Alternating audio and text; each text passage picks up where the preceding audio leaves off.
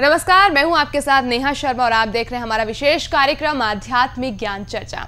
और आइए शुरुआत करते हैं कार्यक्रम की और जानते हैं विचार।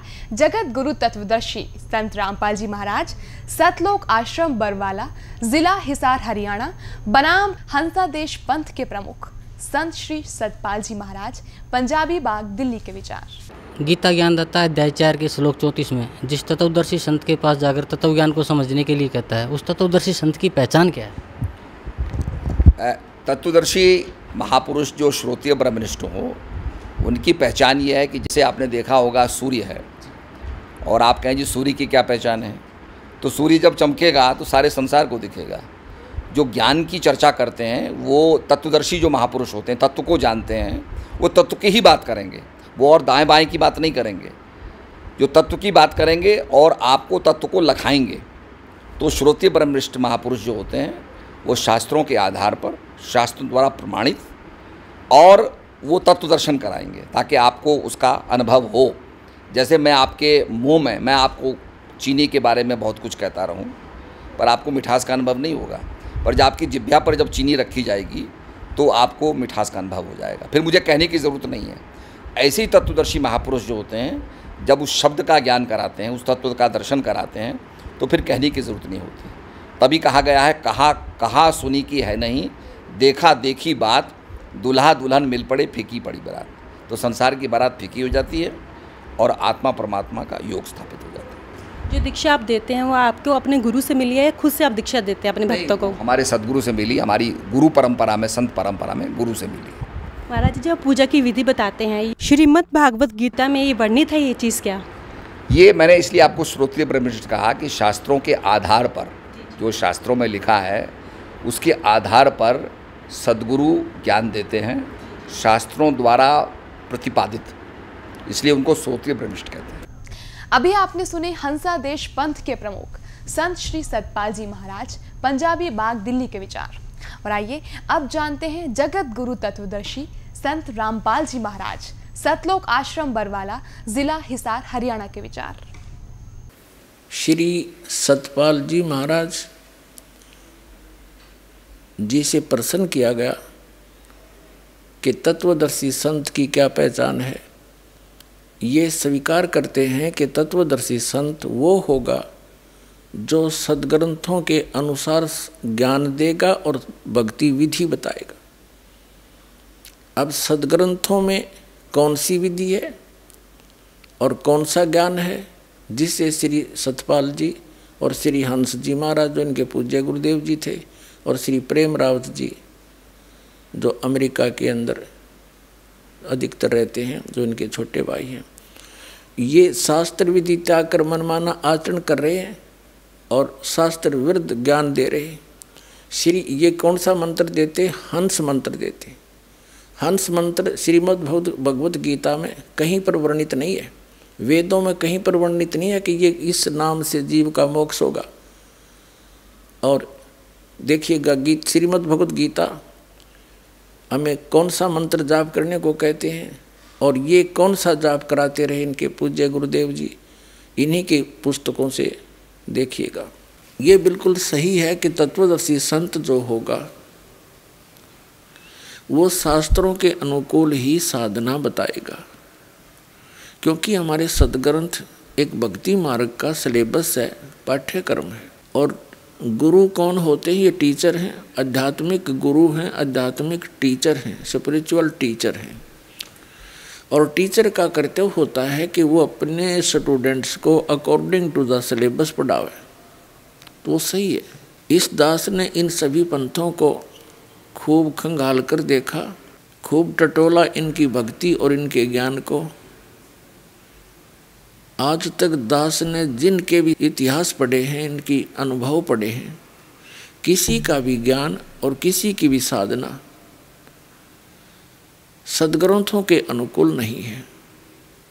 इससे सिद्ध है कि ये टीचर नहीं है।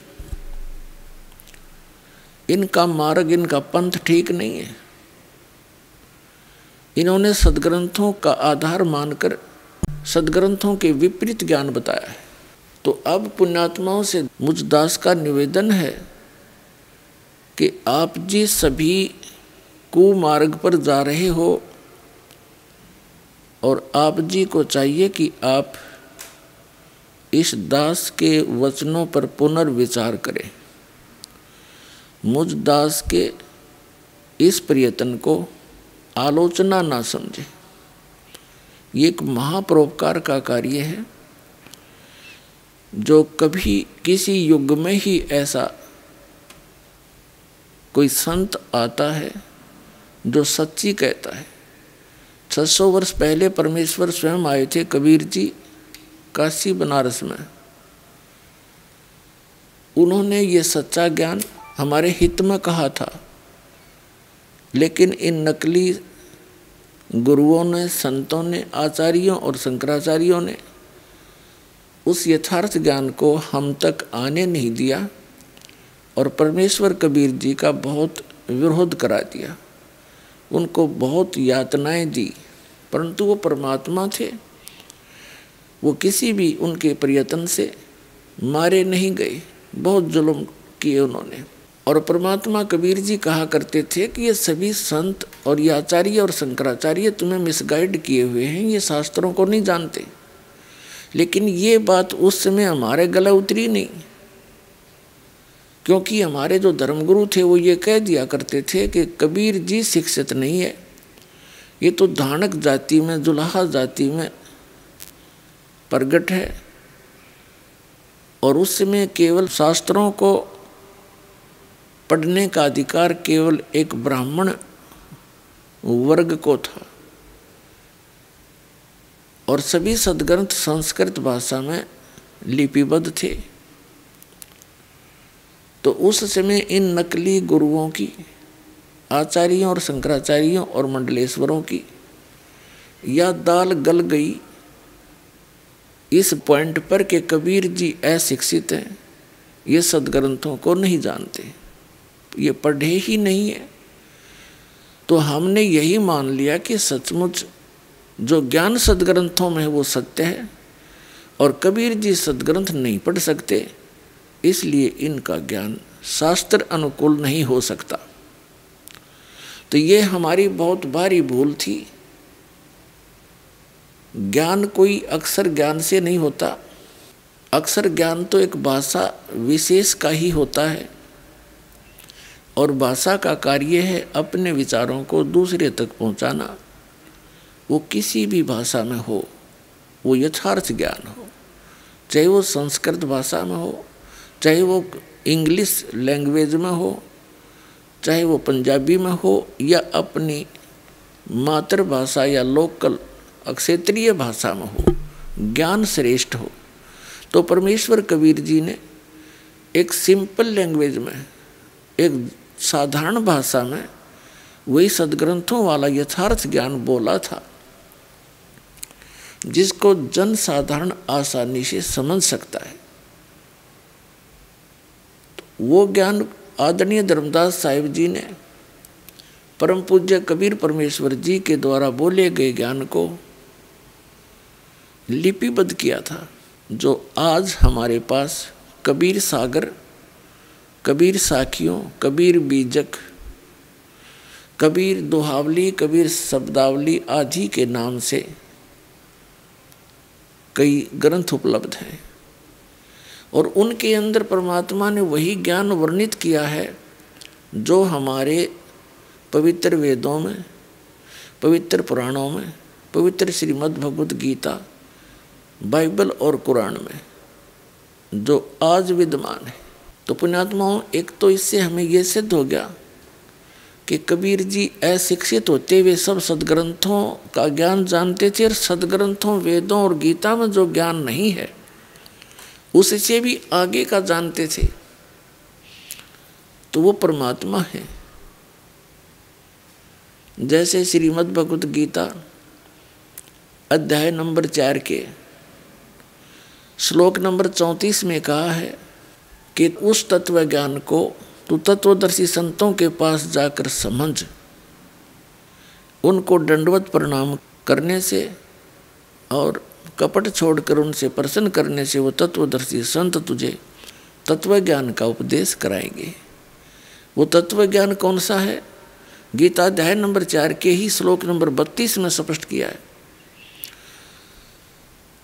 कि सचिदानंद घन ब्रह्म की वाणी में यहाँ इन्होंने अनुवाद गलत कर दिया।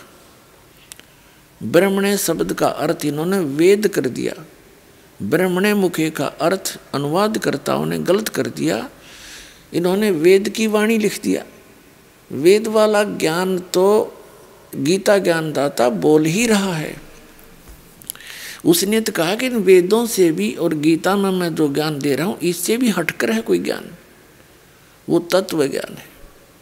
तो यहाँ इन्होंने ब्रह्मण मुखे का अर्थ कर दिया। वेद की वाणी यह करना चाहिए था। सचिदानंद घन ब्रह्म की वाणी में, यानी परम अक्षर ब्रह्म की वाणी में उसने अपने मुख से बोली है वो। ब्रह्मण मुखे, यानी सचिदानंद घन ब्रह्म के मुख से उच्चरित वाणी में। विस्तार के साथ धार्मिक युगों का ज्ञान, यानी अनुष्ठानों की जानकारी दी गई है। और उसको जानने के बाद फिर प्राणी सभी कर्मों से छुटकारा पा जाता है। तो वो तत्व ज्ञान, गीता ज्ञानदाता ने कहा कि वो कोई अन्य ज्ञान है और उससे गीता ज्ञानदाता भी परिचित नहीं है। इसी प्रकार यजुर्वेद अध्याय नंबर चालीस के श्लोक नंबर दस से लेकर तेरह में स्पष्ट किया है। कि कोई तो परमात्मा को संभवात कहता संभवात माने उत्पन्न होने वाला जैसे श्री राम और श्री कृष्ण जी के रूप में। और कोई इसको असंभवात, यानी वो उत्पन्न ही नहीं होता, वो निराकार है। तो उसमें लिखा है कि वो जन्म लेता है या नहीं लेता है, वो साकार है या निराकार है, इसकी जानकारी वो तत्वदर्शी संत बतावेंगे उनसे सुनो। इससे सिद्ध हो गया कि वेद ज्ञानदाता भी उस तत्व ज्ञान से अपरिचित है। फिर विद्वान और अविद्वान की परिभाषा बताते हुए यजुर्वेद अध्याय नंबर चालीस के और श्लोक नंबर ग्यारह से लेकर तेरह तक स्पष्ट किया है कि कोई तो जिसको अक्सर ज्ञान हो गया, उसको विद्वान कह देते हैं और जो अविद्या जिसके पास अक्सर ज्ञान नहीं है, उसको अविद्वान कह देते हैं। विद्वान और अविद्वान की जानकारी भी, वो तत्वदर्शी संत बताओगे, उनसे सुनो। तो पुण्यात्माओं, ये दास है वो तत्वदर्शी संत, जो सर्व शास्त्रों के अनुकूल ज्ञान देता है और सर्व सदग्रंथों के अनुसार भक्ति की विधि बताता है। अब आप शिक्षित हैं, सदग्रंथ हमारे पास उपलब्ध हैं। और आपके ऊपर ऐसी मेहर की है भगवान ने कि आप अपने घर बैठे इन सदग्रंथों के दर्शन कर सकते हो।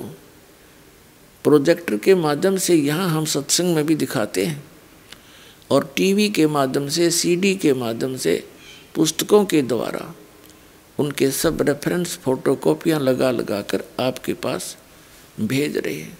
तो आप जी ने वो सदग्रंथ खरीदने की भी आवश्यकता ना पड़े। और फिर भी अविश्वास होता है तो अवश्य देखें और उनको मिलाएँ। और फिर अपना वो पंथ, अपना वो मार्ग, जिस दिशा में आप जा रहे हो, अपने शास्त्र अनुकूल कर लो। इसमें बुद्धिमता है। अब जैसे कोई व्यक्ति सफ़र कर रहा है और वो कह रहा है कि मैं दिल्ली जा रहा हूँ, हिसार से चले हैं। हिसार से कोई दिल्ली जा रहा है, हरियाणा से, और वो पहुँच रहा है सिरसा। सिरसा से आगे को जा रहा है और उससे कोई पूछ रहा है, आप कहाँ जा रहे हो? वो कहता, मैं दिल्ली जा रहा हूँ। दूसरा जा रहा है जोधपुर की तरफ़। वो भी कह रहा है मैं दिल्ली जा रहा हूँ। कोई जा रहा है इधर लुधियाना साइड में, यहाँ हिसार से। और उससे कोई पूछता है कि आप कहाँ जा रहे हो कि मैं दिल्ली जा रहा हूँ? तो पुण्यात्माओं उन यात्रियों को कोई ये कह दे कि आपका मार्ग ठीक नहीं है, आपकी दिशा ठीक नहीं है, आप गलत जा रहे हो। तो क्या करना चाहिए उनको? उनको तुरंत रुक जाना चाहिए उसी स्थान पर और उसका खूब निरीक्षण करे। एक, दो, चार, दस से खूब पूछे और फिर आगे सफ़र करे। और किसी, जैसे एक समस्या और आ गई है कि हम ऐसे मार्गदर्शकों के फंस गए। सब वही गलत दिशा ही बता रहे हैं, गलत दिशा को सही बता रहे तो उसके लिए जैसे एक व्यक्ति कह रहा है कि मार्ग ठीक नहीं है और दस कह रहे हैं कि नहीं, ये सही जा रहा है। तो उस यात्री को ये विश्वास हो जाएगा उन दसों के झूठ पर, क्योंकि उनकी मात्रा अधिक है। और दूसरा, अकेला एक ये कह रहा है कि नहीं, आप गलत जा रहे हो। तो उससे ये तो पूछे कि आप गलत क्यों बता रहे हो? ये सभी कह रहे हैं, मैं ठीक जा रहा हूँ। उसका प्रमाण मांगे उसने। और वो हितैषी है तो आपको प्रमाण भी देगा। अब जैसे मैप है, मानचित्र, वो व्यक्ति यदि आपको मानचित्र सिद्ध कर देता है कि आप यहाँ खड़े हैं और दिल्ली ये है और आप इशार से चले हो, इशार यहाँ पर है और आप जा रहे हो इधर लुधियाना, ये आगे लुधियाना देखो, ये आपके रोड पर लुधियाना लिखा है और आप यहाँ खड़े हो। आप आए हिसार से हो। हिसार से दिल्ली इधर है। तो फिर वो दस के दस झूठे सिद्ध हो जाने चाहिए। उनको त्याग देना चाहिए कि झूठ बोल रहे और फिर अपने दिशा ठीक करके आ जाना चाहिए। फिर दूसरी समस्या ये आती है श्रद्धालुओं के सामने कि हमने दस वर्ष हो गए उपदेश ले रखा है उनसे। हमने बीस वर्ष हो गए, हम वापस इधर कैसे आए आपके? यहाँ कैसे नाम लें जो सच्ची साधना बताता है? हमारे उस इतने समय का क्या होगा? वो तो व्यर्थ हो गया। अब जैसे इशार से कोई यात्री चला अपनी मोटर गाड़ी में, और वो पहुँच गया सिरसा, जाना था दिल्ली तो वो नब्बे किलोमीटर गलत चला गया। और वहाँ उसको कोई बताता है कि आप गलत आ गए हो? अब ऐसा कोई मूर्ख नहीं होगा, ये कहे कि मेरे इस नब्बे किलोमीटर में चल पड़ा, इसका क्या होगा? अब कैसे वापस जाऊँ? ये कोई, ये बुद्धिमान व्यक्ति ये बात नहीं कर सकता, कति बालक कर सकता है, जिसको कोई भी ज्ञान नहीं उस मार्ग का। तो उसका, वो अपने आप समझ जाएगा कि सचमुच गलत आ गया और तुरंत मुड़ जाएगा। वापस आना ही पड़ेगा, तभी मंजिल पर जा सकता है। अगर उस नब्बे किलोमीटर को देखता रहा और वापस नहीं आया तो वहीं बैठा रहेगा। मंजिल तक नहीं पहुँच सकता। तो ऐसी दशा आज वर्तमान में दास देख रहा है, उन श्रद्धालुओं की, जो इन नकली पंथों में फंसे पड़े हैं। इन नकली संतों के पास फंसे पड़े दो दो तीन तीन पीढ़ी बर्बाद होगी। अब उनको सही दिशा बताई जाती है और मैप दिखाए जाते हैं। मैप हमारे सदग्रंथ हैं। इनमें प्रमाण दिखाए जाते हैं कि आप गलत दिशा पर जा रहे हो। तो उनको विश्वास नहीं हो रहा और उनकी झूठों पर, निराधार बातों पर बिल्कुल विश्वास किए बैठे हैं, समर्पित हैं। क्योंकि वहाँ जितना भी उनका ग्रुप बन गया है, कोई भी इन पंथों का जो दास ने नाम लिया है, जैसे राधा स्वामी पंथ, जय गुरुदेव पंथ ये निरंकारी पंथ अंसा देश वालों का पंथ ये बाल योगेश्वर जी और ये बाल भगवान के हैं, श्री सतपाल जी, अंशराज जी इनके पिताजी थे। इनका पंथ और निरंकारी पंथ, ब्रह्मा कुमारी पंथ, ये जितने भी संत हैं, इनके लाखों की संख्या में अनुयायी करोड़ों की संख्या में। और वो आपस में ही डिस्कस करते हैं और अपने ही गुरु से पूछते हैं। तो तो पहले दिग भ्रष्ट है और वो सभी आपका ग्रुप दिग भ्रष्ट है। उन्हीं से पूछकर आप कैसे सही दिशा पकड़ सकते हो? दास प्रत्येक को कह रहा है कि आपकी दिशा गलत है, आपका वे ऑफ़ वर्शिप पूजा का मार्ग गलत है। और प्रमाण दिखा रहा है कि देखो मैप ये बता रहा है। तो कम से कम इन प्रमाणों को देखकर आप जी को चाहिए कि अपनी दिशा बदले और जो दास के पास वो उपलब्ध है, सच्चा भक्ति मार्ग और सच्ची साधना जो हमारे सदग्रंथों में प्रमाणित है, उसको ग्रहण करो। अब इस दास के इस निर्णायक प्रयत्न को, एक परमार्थी प्रयत्न को आलोचना ना समझे, ये आपकी बहुत बड़ी भूल होगी। जैसे ये नकली नोट छापे जाते हैं, कोई निकम्मे टाइप के लोग दुनिया को ठगने के लिए नकली नोट बना देते हैं, छाप देते हैं हज़ार का, पाँच सौ का सौ का, जैसे भी। और सरकार उनको पकड़ती है, पकड़ के फिर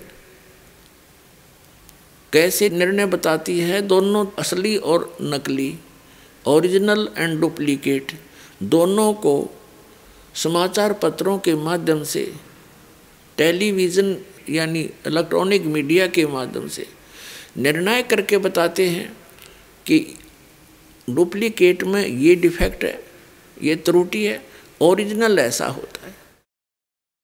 तो सरकार आलोचना नहीं कर रही थी। बहुत बड़ा परोपकार किया। ना लाखों लोग ठगे जाते, गरीब आदमी मारे जाते। तो ये दास बस इतना ही कर रहा है।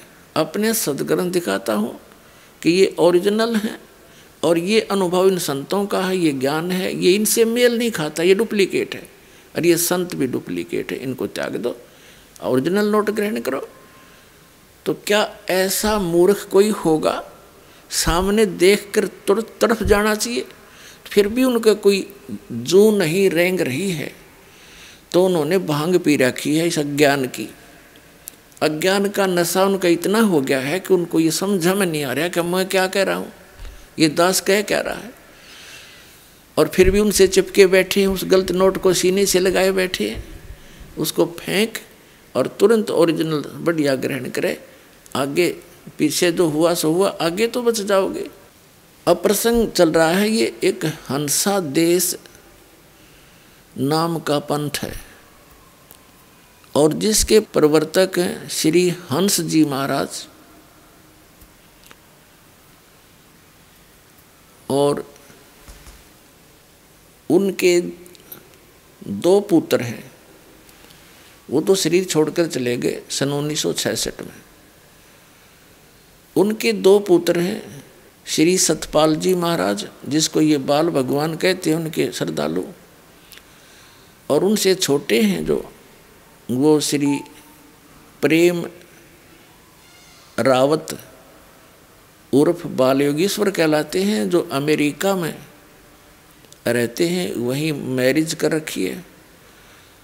यहाँ वो नहीं आते हैं, बहुत कम आते हैं। पहले तो यहाँ से ही स्टार्ट किया था उन्होंने। फिर इन दोनों भाइयों का आपस में कोई मन मुटाव होने से वो यहाँ नहीं आ पाते हैं, बहुत कम आते हैं कभी कभी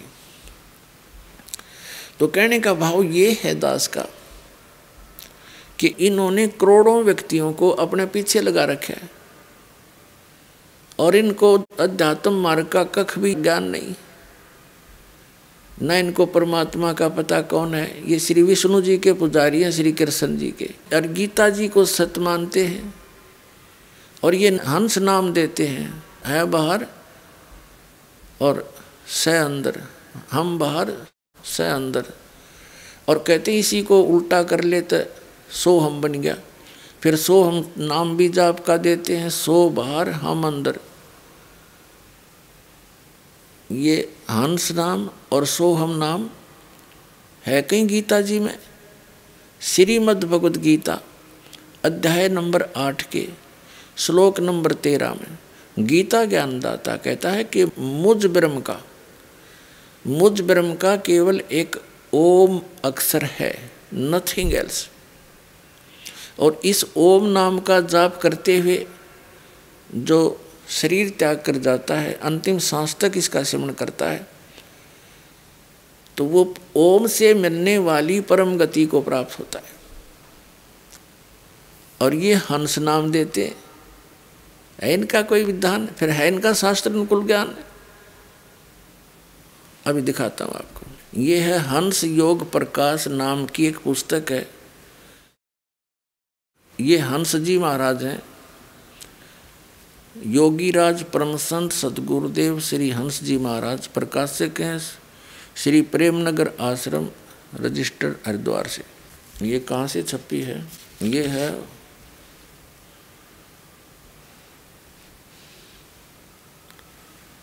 प्रकाशक हैं श्री प्रेम नगर आश्रम, जवाहरलालपुर रोड, हरिद्वार से। ये छापी किसने है? मुद्रक हैं Rajeshwari photo setters private limited, दो बटा पाँच, पंजाबी बाग नई दिल्ली, इतने। ये देखिएगा दो शब्द। श्री श्री 108 श्री सदगुरुदेव परम संत योगी राज श्री हंस जी महाराज आनंद कंद सचिदानंद भगवान के श्री कर कमलों द्वारा इस ग्रंथ की रचना हुई है। यह ग्रंथ विक्रमी संवत, यह है उन्नीस सौ अठासी, उन्नीस सौ नवासी, यानी सन उन्नीस सौ इकतीस, उन्नीस सौ बत्तीस में लिखा गया। और संवत उन्नीस सौ इक्यानवे, यानी सन उन्नीस सौ चौंतीस में यह छप कर तैयार हुआ। अब देख लो 1934 से और आज 2012 तक। छसठ वर्ष तो वो हो गए। और बारह ये, अठहत्तर वर्ष हो गए। अठहत्तर वर्ष हो गए, ये ज्ञान चलते और ये पढ़ते आ रहे हैं। ये क्या साधना बताते हैं? देखिएगा, इसके, अब इस पुस्तक के 212 पृष्ठ पर आपको ले चलते हैं। देखिएगा 212 पृष्ठ पे। हंस योग प्रकाश है 212 पृष्ठ पे। हंस नाम का प्राण है। श्वास अंदर जाता है तो श्वास के साथ स्वतः ही स की ध्वनि होती है और श्वास के बाहर आने पर हम की ध्वनि होती है। हम और स मिलकर हंस शब्द बनता है। उल्टा होने से यही हंस शब्द सो हम बन जाता है। कोई बात हुई या? बताओ। कहते हैं, हंस का उल्टा कर ले सो हम बन गया। उल्टा किए करने की ज़रूरत है, जब सीधे बता रखे गीता में नाम ओम नाम है नथिंग एल्स ये बकवाद गढ़ रखी इन्होंने, कितना संसार डबो दिया। आगे देखो, इसी 212 पृष्ठ पर हम पढ़ रहे हैं। सोहम शब्द की ध्वनि सभी प्राणियों के प्रति श्वास में होती रहती है। इसी को अजप्पा जाप कहते हैं। इसका मानसिक ध्यान करने में मन शीघ्र ही शांत एवं एकाग्र हो जाता है और सहज समाधि लग जाती है। इसी को परवण योग या ओंकार मंत्र कहते हैं। ये खाक है। ये ओंकार मंत्र कैसे हुआ? ओंकार मंत्र तो ओम है। किसी सदग्रंथ में देख लो, ये अंश को ओंकार थोड़ा का है। ये मेरी झूठ बोल रही है। ओंकार का अर्थ है सर्वव्यापक, सर्वाधार सर्वनियंता और सर्व पालन पोषण करने वाला। हंस नाम ही सब में व्यापक है। इससे सब प्राणी ज़िंदगी को प्राप्त रहते हैं। इसलिए यही सबका आधार है। इसी के अंदर होने से हम लोग मिलकर बैठते हैं। सबका नियंत्रण करने वाला भी यही है। श्वास के साथ सहकार और हंकार का श्रवण करने से प्राण उपासना होने लगती है और इसी को आत्मचिंतन कहते हैं। हंस सब का मूल कारण है। प्राणी मरने पर भी यह कहने में आता है कि हंस उड़ गया। अब इनकी अकल देखो पुणात्मा ये कहते हैं कि जब जीव मर जाता है, शरीर छूटा है तो यूँ कहते हैं कि हंस उड़ गया। हंस तो जीव, फिर जीव उड़ गया। और जीव का जीव जाप करे। है, धिक्कार है तुम्हारी साधना को। अपने आप क्या बता रहे हैं? इन्हों कहे हैं हंस उड़ गया। हंस मतलब जीव गया। और जीव का ये जाप करो। यानी हंस हंस, जीव जीव जीव, ये कोई मंत्र है? चाहे इसने सांस से कर लो, चाहे दो भाग कर लो इसका। जब कोई शास्त्र में सदग्रंथ प्रमाण नहीं, सदग्रंथ है वेद और गीता। ये भक्ति के मार्ग के और परम पिता परमात्मा के द्वारा अपने मुख कमल से बोला, वो सचिदानंद घनब्रह्म की वाणी, कबीर वाणी, ये प्रमाणित सदग्रंथ है। और जैसे पुराण है, ये पुराण गॉड गिवन नहीं है। वेद और गीता गॉड गिवन ज्ञान है। पुराण क्या है? श्री ब्रह्मा जी ने वेदों को पढ़ा, जैसा उसकी बुद्धि ने काम किया। अपना अनुभव और जो भी सृष्टि आदि उसके जीवन के बाद की जो सृष्टि है, वो बोली। जो घटना घटी वह सुना दी। उससे अन्य ऋषियों ने सुना, उनसे अन्य ने सुना, उनसे अन्य ने सुना और लास्ट में जिसने वो ज्ञान सुना सुनाया बोला, उसके नाम से पुराण बना दी। कोई विष्णु जी का उपासक था उसने विष्णु पुराण बना दी, कोई शिव का उपासक था उसने शिव पुराण बना दी जो देवी का उपासक था उसने देवी पुराण बना दी। उनके वक्ता अलग अलग है और ज्ञान ये ब्रह्मा जी के द्वारा दिया। तो ब्रह्मा जी से प्राप्त जैसा उसका अनुभव का ज्ञान था, स्वयं लेखक, प्रवक्ता का अपना ज्ञान वो मिला करके अठारह पुराण बना दिए। यदि इन पुराणों का ज्ञान वेद और गीता से नहीं मिलता तो यूजलेस है वो। वो एक व्यक्ति विशेष का ज्ञान है, किसी ऋषि विशेष का ज्ञान, उसका अपना अनुभव है, और वो अनुभव वेद और गीता और परमात्मा सचिदानंद घन ब्रह्म की वाणी से नहीं मेल खाता तो यूजलेस है। वो व्यर्थ है।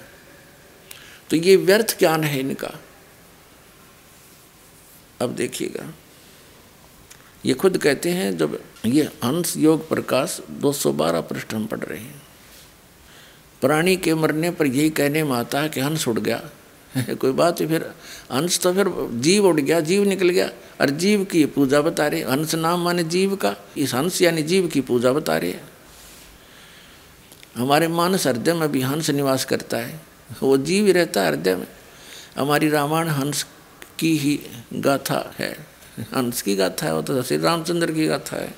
या फिर 220 पृष्ठ पर देखिएगा, इसी हंस योग प्रकाश, यानी श्री हंस जी का अनुभव है ये 220 पृष्ठ पे, यहाँ जाते हैं।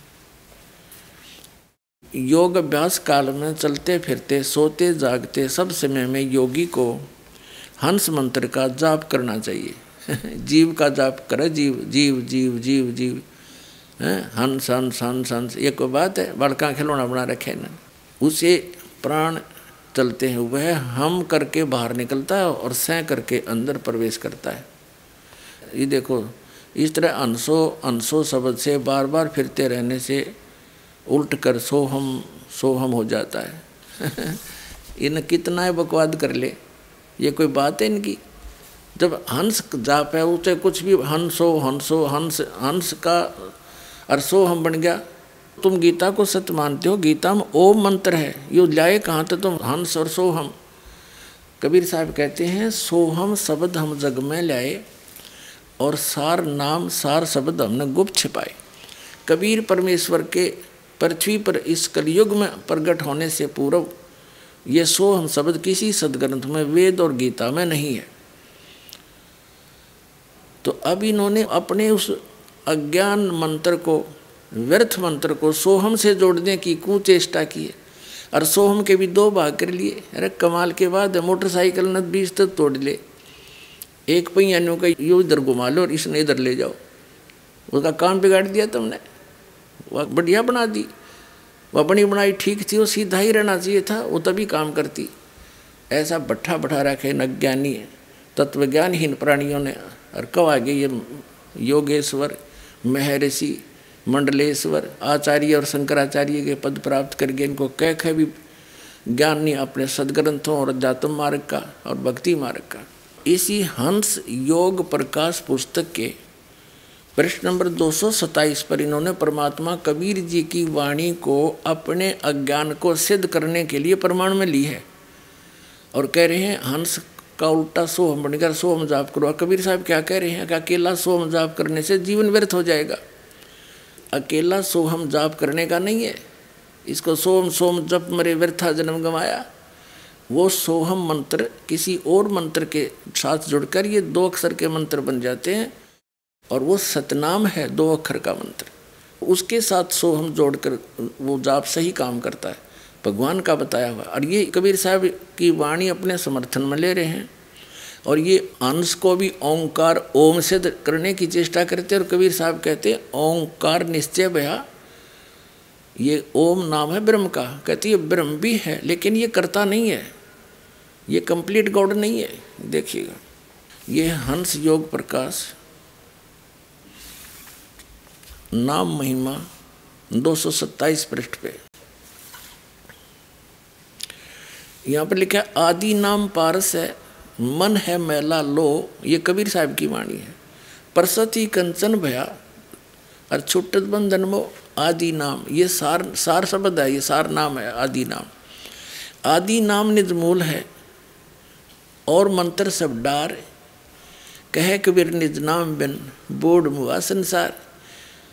अब आदि नाम कौन सा है?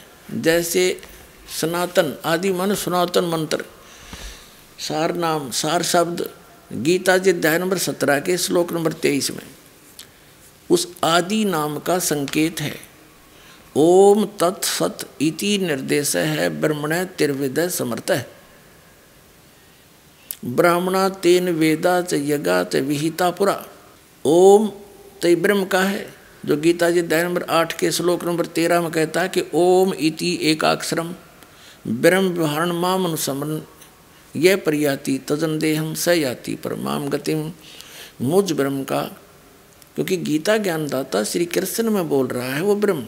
जो विष्णु और ब्रह्मा और शिव जी के जो पिताजी हैं, उसने प्रतिज्ञा कर रखी है कि मैं कभी किसी के समक्ष अपने ओरिजिनल रूप में नहीं आऊँगा। इसलिए गीता जी अध्याय नंबर सात के श्लोक नंबर चौबीस पच्चीस में कहता है कि ये बुद्धिहीन जन समुदाय, मुझ अव्यक्तम व्यक्तिम आपनम मननते अबुझा मुझ अव्यक्त को मैं छुपा रहता हूँ अपनी योग माया से।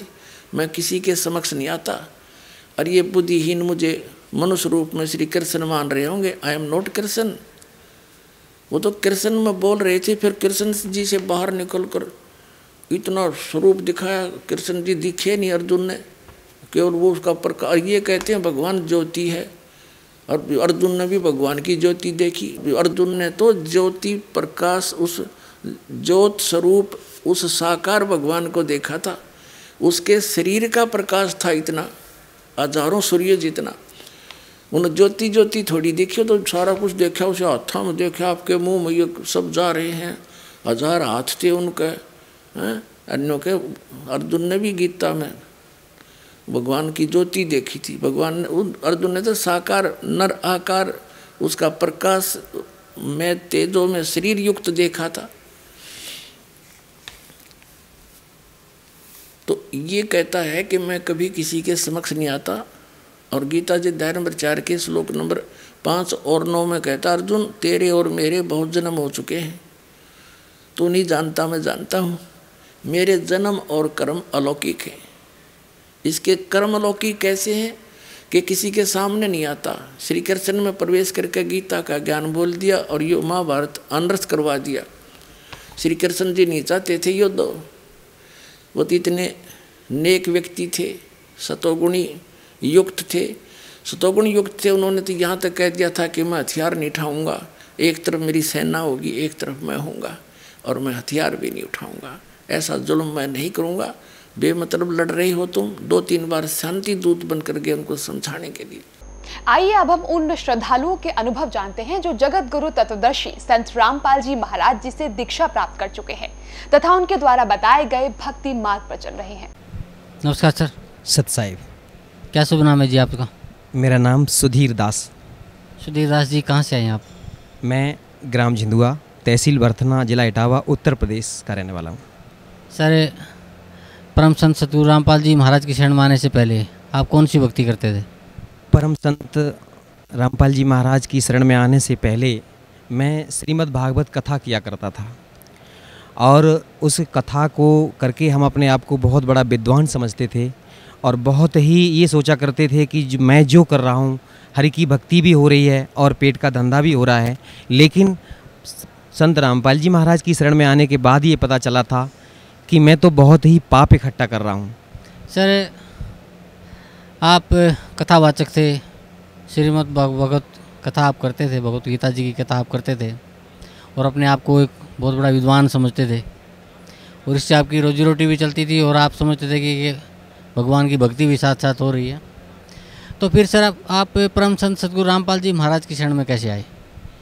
संत रामपाल जी की शरण में आने से पहले मैं कथा भागवत जो करता था तो ये एक बड़ी लंबी कहानी है बड़ी रोचक कथा। मैं कथा भागवत करने के उद्देश्य से बम्बई में गया हुआ था।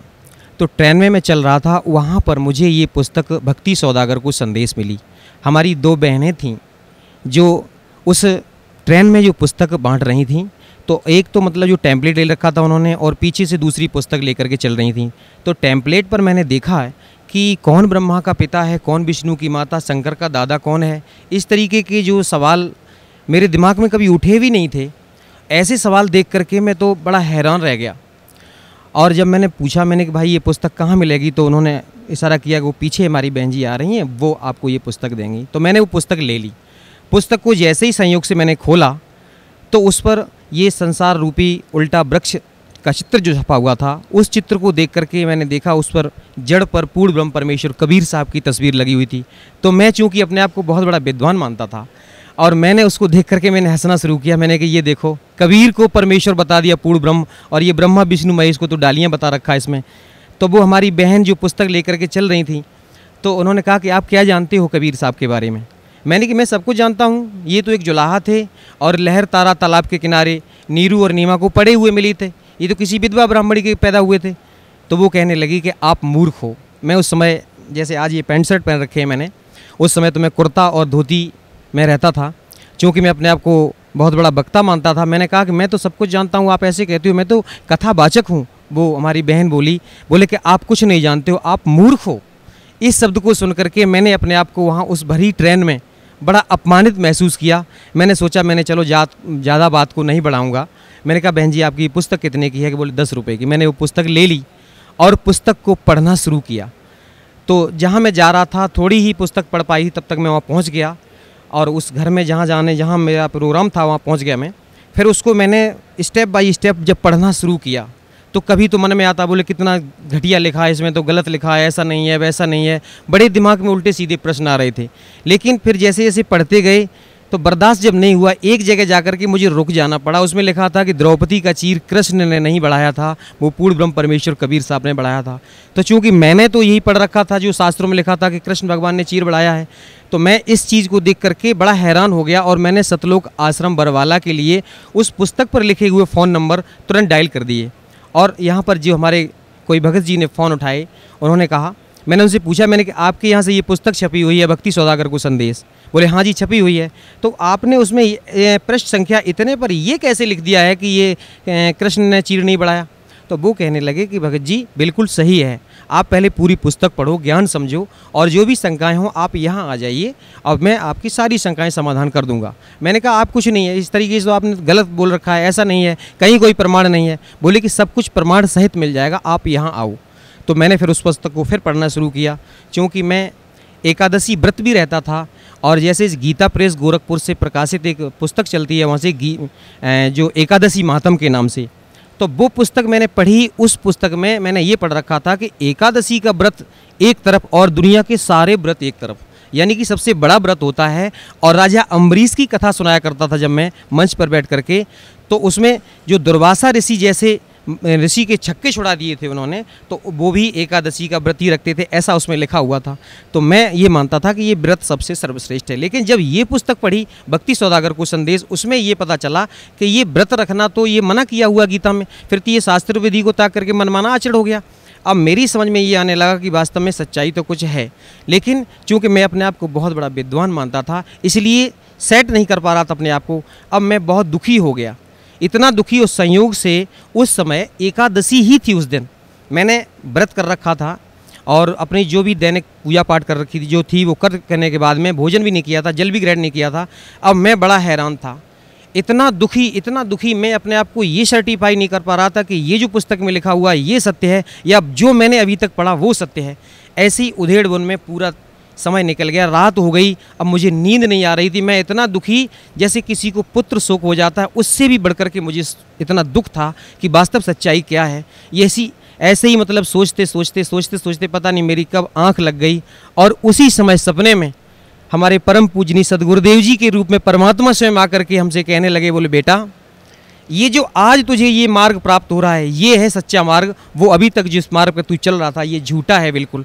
इसको देखने के बाद में मैंने एकदम से मेरी आँख खुल गई, देखा उस समय सुबह के चार, साढ़े चार बजे का समय था। मैं चूँकि जानता था कि ये ब्रह्म मुहूर्त का समय है और मैंने निश्चय किया कि ये जो मार्ग अब प्राप्त हो रहा है, ये जो पता चला है, ये सच्चा मार्ग है। तो मैंने एकदम से अपने आप को सेट किया। मैंने कि अब चाहे कुछ भी हो जाए, मैं अब सतलोक आश्रम बरवाला जाऊँगा।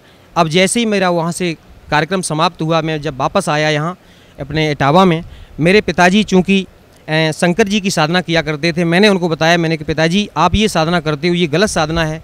और मैं भी, मैंने हज़ारों बार गीता पढ़ डाली थी। जब गीता अध्याय सात, श्लोक नंबर बारह से लेकर के पंद्रह तक पढ़ता था, उसमें लिखा हुआ है कि जो ब्रह्मा, विष्णु, महेश की साधना करने वालों को राक्षस स्वभाव के धारण किए हुए मनुष्यों में नीच कहा गया है और लास्ट में लिखा हुआ कि मेरी भी साधना नहीं करते तो यहाँ पर मेरी बुद्धि चकराया करती थी कि ऐसा क्यों लिखा है? सारा समाज तो कृष्ण भगवान की पूजा करता है और कृष्ण भगवान ही गीता का ज्ञान दे रहे हैं। और यहाँ पर लिखा हुआ कि मेरी साधना नहीं करते। और फिर जब गीता अध्याय चार के श्लोक नंबर चौंतीस में जब पहुँचता, उसमें लिखा हुआ कि उस ज्ञान को तू किसी तत्वदर्शी संत के पास जा कर के समझ। तो यहाँ मैं सोचा करता था कि वो तत्वदर्शी संत कौन होगा, कैसा होगा? मैं सत्य बता रहा हूँ भगत जी कि जब मैं कहीं मंच पर बैठ करके कथा कर रहा होता और मेरे सामने से कोई कथा सुनने के वाला कोई भी संत या महात्मा आया करता तो मैं ये देखा करता था, मेरे दिमाग में एकदम से आती कि कहीं ये वो तत्वदर्शी संत तो नहीं है जो गीता जी का ज्ञान दे रहे हैं। ऐसे मतलब जो बताया कि उस ज्ञान को जा करके परमात्मा ज्ञान को, उनसे जा करके समझो। लेकिन पढ़ते रहते थे, समझ में कुछ नहीं आता था। कृष्ण भगवान को अपना इष्ट मानते थे। कई बार मैं कृष्ण भगवान के सामने बैठ करके रोया करता था कि, हे परमात्मा, आप तो कुछ भी करते हो कुछ भी कर सकते हो। आप तो सुख के दाता हो, लेकिन मुझे सुख नहीं मिला था। मेरे पिताजी, जो शंकर जी की साधना करते थे, सारा जीवन उन्होंने बगैर नहाए धोए कभी जल भी ग्रहण नहीं करते थे। इतना मतलब भक्ति करते थे शंकर भगवान की। और उनके जीवन पर अगर हम थोड़ा सा प्रकाश डालना चाहेंगे, कि उनके जीवन में कभी सुख नहीं मिला। जब उन्हें किसी प्रकार का कोई सुख नहीं मिला, भक्ति इतनी ज़्यादा करते थे, लेकिन आध्यात्मिक लाभ तो बहुत दूर रहा। वैसे भी कोई उनको लाभ नहीं हुआ। भरी जवानी में उनकी आँखें खराब हो गईं। इतने दुखी रहते थे साधना करते थे फिर भी आगे चल कर के धीरे धीरे हम दो भाई थे। हमसे बड़े भाई जो थे वो भी ए, हमारे भाई और भाभी दोनों लोग चल बसे। उनके जीवन में इतना कष्ट आया इतना कष्ट मिला उन्हें कभी कोई सुख नहीं मिला क्योंकि इतना उनको दुख मिला और भक्ति फिर भी चलती रही। मेरी माता जी भी शेरा वाली की भक्ति करते थे और हम भी बचपन से ही पता नहीं कैसे अपने को सेट किए हुए थे, कृष्ण भगवान को, विष्णु भगवान को, शंकर जी की जैसी साधना हमारे घर में चल रही थी, हम भी उसी साधना को कर रहे थे। लेकिन उस साधना से ना तो मुझे कोई लाभ हुआ, ना हमारे परिवार वालों को, उल्टा कष्ट पर कष्ट ही आते रहे और हम प्रार्थना किया करते थे कि मालिक मुझे सुख दे। जब मैं कथा भागवत करने लगा तो मैंने ये सोचा कि मेरे ऊपर अब कृष्ण भगवान ने बड़ी दया की है, क्योंकि अब तो ये हमारा धंधा भी चलने लगा था, पैसा भी मिलता था, इज़्ज़त, सम्मान, सब कुछ मिलने लगा। तो अब मेरी समझ में ये आ रही थी कि मेरी इन कृष्ण भगवान ने ही मुझे सब कुछ दे रखा है, सारा सुख दे दिया, ये सुख के दाता हैं। लेकिन फिर भी मन में कहीं ना कहीं अशांति ज़रूर रहती थी।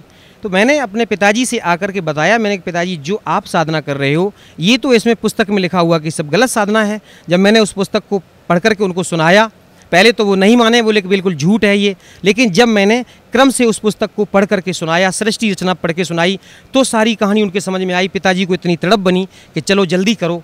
उस समय हम उनको लेकर के और सतलोक आश्रम बरवाला के लिए चले तो हमारे गाँव के और भी भगत लोग चल दिए। लगभग बारह पंद्रह लोगों को लेकर के हम यहाँ पर आ रहे थे। जैसे ही हम रोहतक में पहुँचे तो रोहतक में उतर करके हमने देखा, मैंने चलो अब ट्रेन का पता करता हूँ यहाँ से कितने बजे मुझे ट्रेन मिलेगी। वो रोहतक की जो ट्रेन थी, वो उधर भिवानी की तरफ़ जा रही थी, इसलिए मुझे वो छोड़नी पड़ी। तो लोगों ने बताया कि आपको यहाँ से ट्रेन मिलेगी जींद के लिए, आपको जींद जाना है। तो मैं अब ट्रेन का पता करने के लिए जैसे ही गया वहाँ पर तब तक कुछ काल के ऐसे दूत लग गए, कुछ वहाँ पर आकर के हमारे जो साथियों को उन्होंने भ्रमित कर दिया। अरे कि आप कहाँ जा रहे हो? उन्होंने बताया कि मैं बरवाला जा रहा हूँ, संत रामपाल जी महाराज के आश्रम में जा रहा हूँ, सतलोक आश्रम में। तो उन्होंने कहा, अरे, वहाँ क्यों जाते हो? वो तो बहुत बड़ा जादूगर है, वो तो बहुत बड़ा तांत्रिक है, और वहाँ जाओगे तो फिर तो आपको इतना वो बसीभूत कर लेगा कि आपका दुनिया में कहीं मन नहीं लगेगा। बार बार भाग करके इधर आओगे। ऐसे कह करके उनको भ्रमित कर दिया।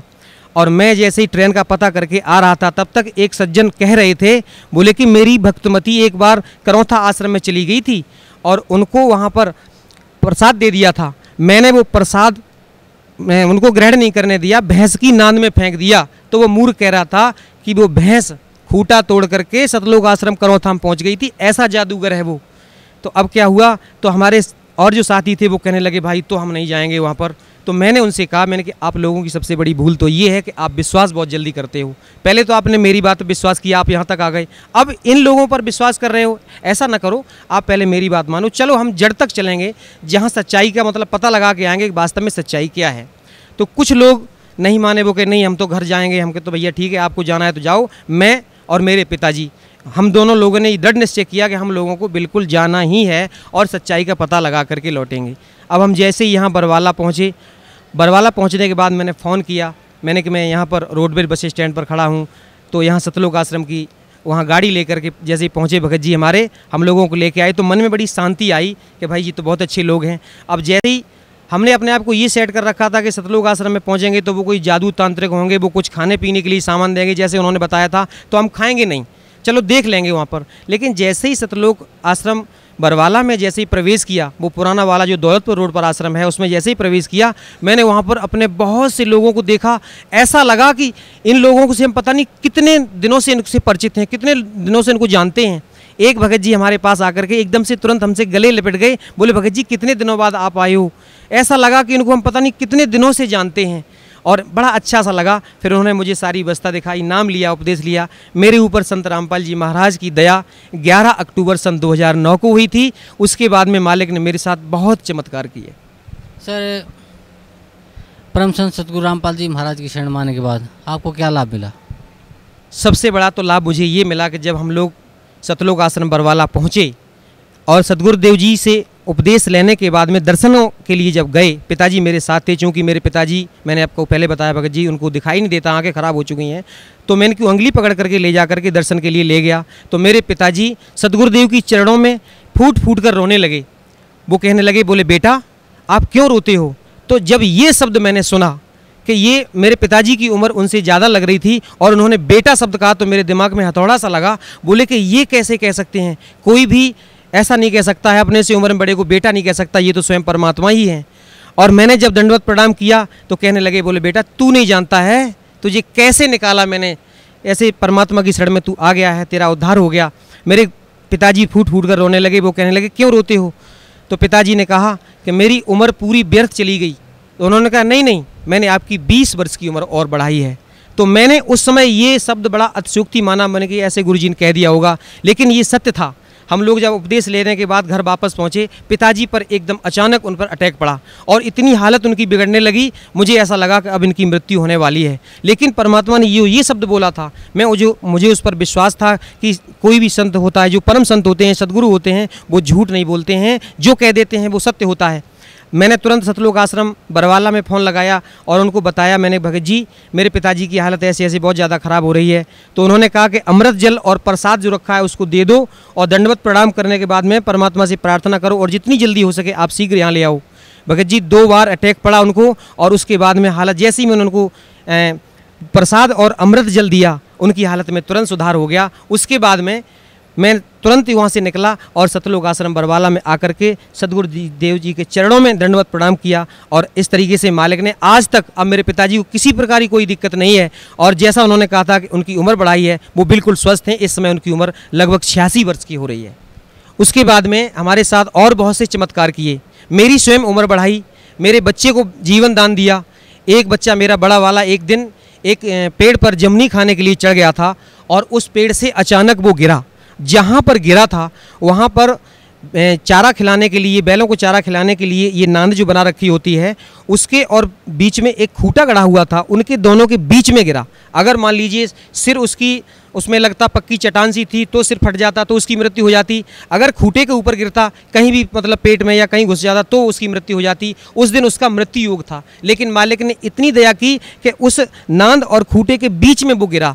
थोड़ा सा हाथ में चोट लगी, जो मालिक की दया से वो बिल्कुल सही है। ऐसे उसकी जन बचाई। और एक दिन छोटा बेटा मेरा यहाँ सतलोक आश्रम बरवाला में आया हुआ था मेरी माता जी के साथ में।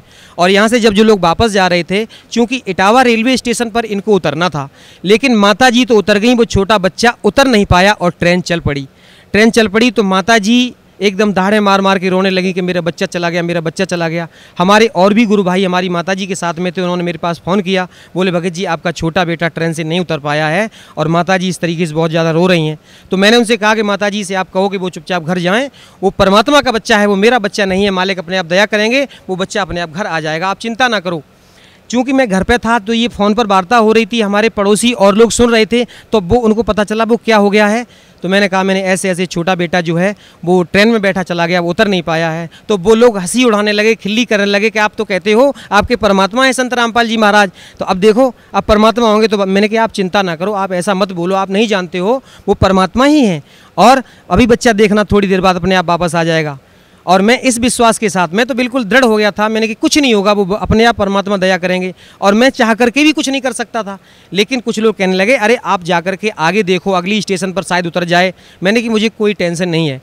लेकिन फिर भी जब ज़्यादा लोगों ने कहा, हमारी भक्तमती बड़ी दुखी होने लगी। मैंने कहा, आप चिंता ना करो, आज मालिक की दया से पूरा परिवार हम लोग परमात्मा की शरण में है। तो उन्होंने कहा कि, आप जाओ। दुखी होने लगी, मैंने कहा, आप चिंता ना करो, चलो मैं जाता हूँ।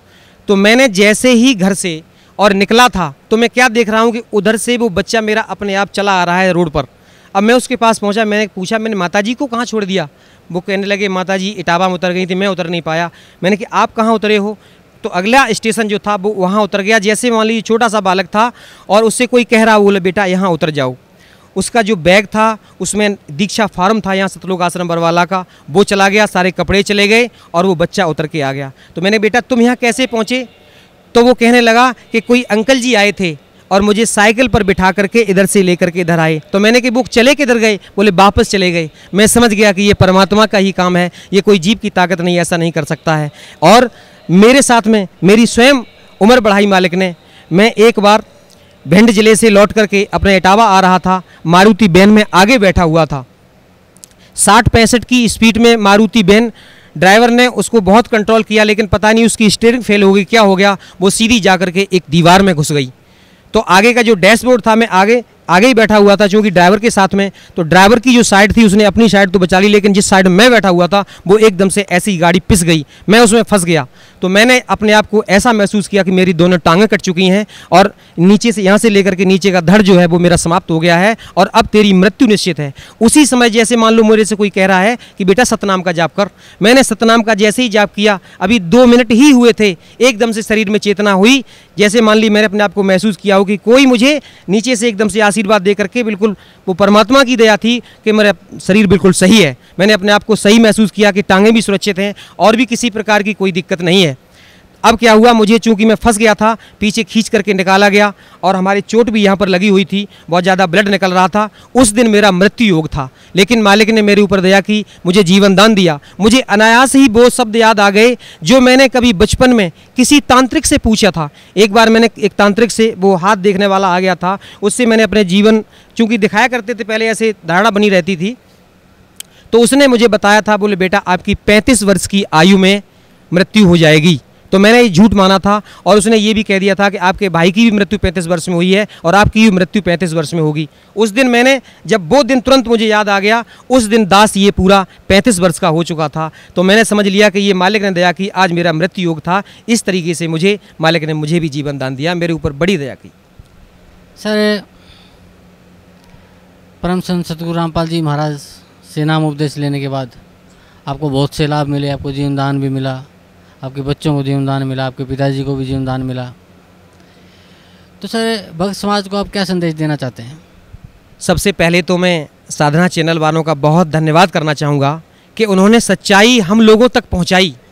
हम लोगों को पता ही नहीं था कि वास्तव में सच्चाई क्या होती है, और साधना चैनल वालों का मैं बहुत ही आभारी हूँ, और ख़ास तौर से मैं अपनी बहन नेहा शर्मा का धन्यवाद करना चाहूँगा कि जिस तरीके से उन्होंने हम लोगों के सामने उस कार्यक्रम को जो पेश किया है, उससे लोगों को बहुत अच्छी तरीके से समझ में आ रहा है और साधना चैनल वालों का इतना धन्यवाद करना चाहूँगा कि उन्होंने सच्चाई को हम लोगों तक पहुँचाया। और मीडिया का काम भी यही है कि सच्चाई को सामने पहुँचाए। और भक्त समाज को ये संदेश देना चाहूँगा कि जो भी आज हमारे भाई, जो राम कृष्ण विष्णु, इनकी चक्कर में पड़े हुए हैं, जो हमारी तरीके से कथावाचक बन करके अपने आप को बहुत बड़ा विद्वान कह रहे हैं, मैं उनसे बार बार प्रार्थना करना चाहूँगा कि आप यहाँ सतलोक आश्रम बरवाला जिला हिसार, हरियाणा में आओ। वो छोड़ दो झूठा नाम और ये साधना करने से कोई लाभ नहीं है और अपने आप को जो विद्वान मानते हो, आप विद्वान नहीं हो, आप पाप के भागी हो रहे हो और सतलोक आश्रम बरवाला में स्वयं कबीर परमेश्वर के अवतार संत रामपाल जी महाराज आए हुए हैं। उनकी शरण में आने के बाद आपको कल्याण हो सकता है। नहीं तो विश्व में कोई भी संत, कहीं भी कोई भी मंदिर, मस्जिद में जाने से कोई भी आपका कल्याण नहीं कर सकता है। ये मैं सत्य कह रहा हूँ और ये बिल्कुल ये यथार्थ है कि परमात्मा की शरण में आने के बाद ही आपका कल्याण संभव है। नहीं तो कहीं कल्याण संभव नहीं है। ये झूठी कथा भागवत करने से या किसी तरीके से अपने आप को विद्वान साबित करने से अपने आप को धोखा दे रहे हो, या मनुष्य जीवन बर्बाद कर रहे हैं। अभी आप, ये पूर्व जन्म के संस्कार आपके हैं जो आपको मिले हुए हैं तो मैं आपसे प्रार्थना करना चाहूँगा कि जो लोग भी साधना चैनल के माध्यम से हमारी इस बात को सुन रहे हैं, मैं सबसे ये संदेश पहचाना चाहूँगा कि बहुत जल्दी, शीघ्र अति शीघ्र बिना किसी पल को गंवाए हुए सतलोक आश्रम, बरवाला जिला हिसार, हरियाणा में आइए और सतगुरुदेव रामपाल जी महाराज से नाम दीक्षा लीजिए और अपना कल्याण करवाइए। सत साई। धन्यवाद आपका बहुत